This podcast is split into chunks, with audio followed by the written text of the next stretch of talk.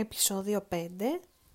Πότε θα το πάρεις απόφαση επιτέλους; Αυτές τις μέρες βλέπω διάφορους συναδέλφους στα social media που κάνουν live βίντεο και ομιλητές που δίνουν έμπνευση στους ανθρώπους. Αυτό που μου κάνει εντύπωση σε αυτά τα live είναι η αντιμετώπιση του κοινού τους στα σχόλια που διαβάζω από κάτω.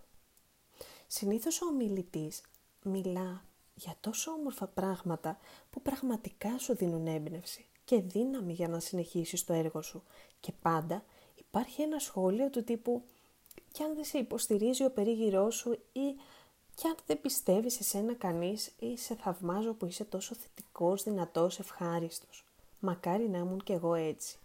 Και ο ομιλητής σχεδόν πάντα δίνει την ίδια απάντηση. Έχεις τον εαυτό σου να σε στηρίζει και να πιστεύεις σε σένα.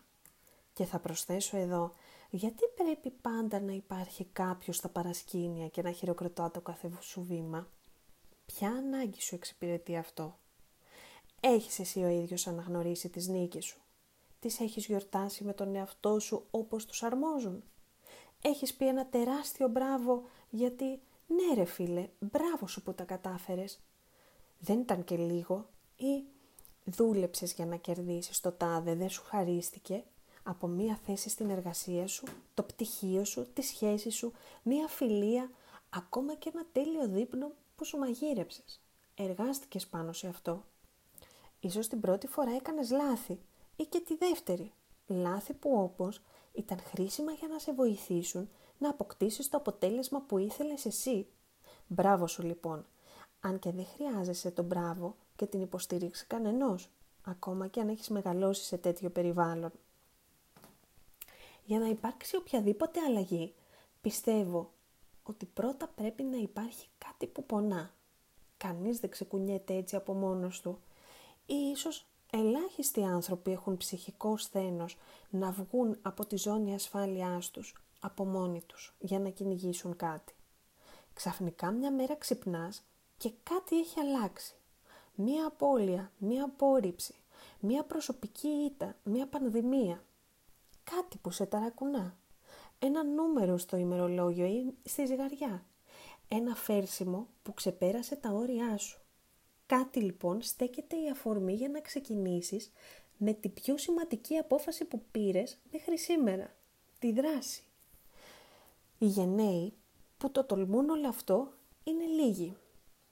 Γιατί είναι πολύ όμορφη η βολεψή μας και μόνο που διαβάζω την παραπάνω πρόταση εκνευρίζομαι με τις ζωούλες, με το βολεματάκι, με το σπιτάκι, με τα μέτρια και τα «ε, πάλι καλά να λέμε». Αν ήρθες γι' αυτό εδώ, στο εφήμερο πέρασμά σου, οκ, πάω πάσο.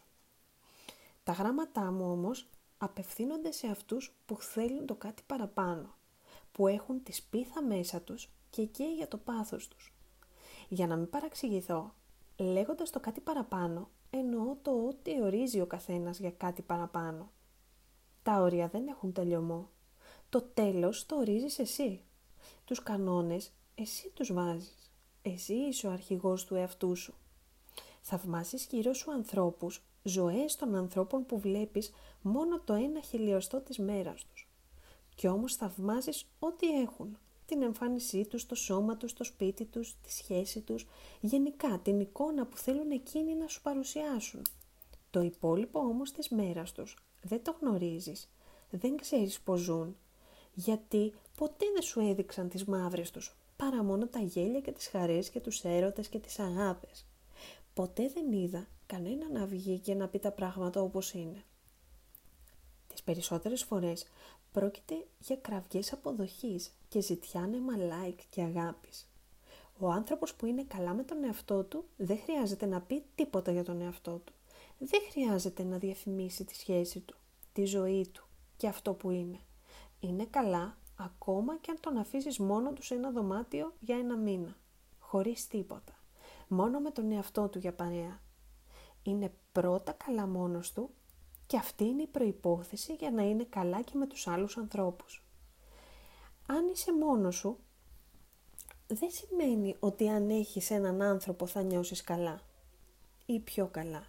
Υπάρχουν περιπτώσεις που δυστυχώς οι επιλογές τους τους απέδειξαν τώρα με τον εγκλισμό ότι δεν ήταν αρκετές να τους καλύψουν το κενό που υπήρχε μέσα στην ψυχή τους. Πόσες σχέσεις και γάμους συμφέροντος και περιπτώσεις προς αποφυγή ραφιού δεν γνωρίζεις. Δεν το κρίνω, απλώς θεωρώ ότι είναι μια δύσκολη μια τέτοια ζωή. Το ξέρεις ότι αυτό για μένα δεν υφίσταται σαν έννοια, στα έχω πει και παλιότερα. Στα δυσλειτουργικά πιστεύω.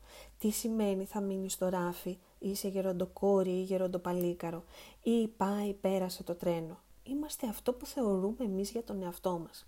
Αν το πιστεύεις αυτό, τότε στο τέλος παντρεύεσαι την ταμπέλα σου και πορεύεσαι με αυτή σε όλη σου τη ζωή. Ή πας σε μία λύση ανάγκης για να βολευτείς και εσύ κάπως. Υπάρχουν τα τυχερά σαφώς, αλλά μόνο για να σου έρθει το καλό ζάρι. Από εκεί και πέρα είναι πώς θα επιλέξεις εσύ να παίξεις τη ζαριά σου. Ξέρεις πόσες φορές κέρδισε το ασώδιο και εξάρες πήγαν στράφη; Γι' αυτό λοιπόν μη ποντάρεις και πολύ στις εξάρες. Αν είναι να έρθουν, καλώς να ορίσουν. Αλλά δεν είναι αυτές που θα καθορίζουν τη νίκη. Η επιλογή είναι δική σου. Πάντα ήταν δική σου. Αν ρωτάς εμένα, θα σου πω μην αφήνεις τον καιρό να φεύγει, δεν γυρίζει πίσω. Στα χέρια σου κρατάς όλα όσα αγαπάς. Το θέμα είναι αν θα επιλέξεις να τους δώσεις ζωή και να λάμψεις. Εύχομαι να μην σταθεί ούτε ένα εμπόδιο ανάμεσα σε εσένα και την επιθυμία σου. Ιστερόγραφο. Το σημερινό ήταν λίγο πιο ελεύθερο και χωρίς δομή. Σου μάζεψα πολλά πράγματα από αυτά που βλέπω και μου δίνουν έμπνευση να γράψω. Όποιος πόνος είναι αυτός που σε ανάγκασε να ξεκινήσεις τώρα, μπορεί να είναι βαρύς. Να ξέρεις όμως ότι μία μέρα θα τον ευγνωμονείς, γιατί χωρίς εκείνον ίσως ποτέ να μην είχες ξεκινήσει. Να σε υποστηρίζεις. Αν όχι εσύ, τότε ποιος; Με όλη μου την αγάπη, Λαμπρινή.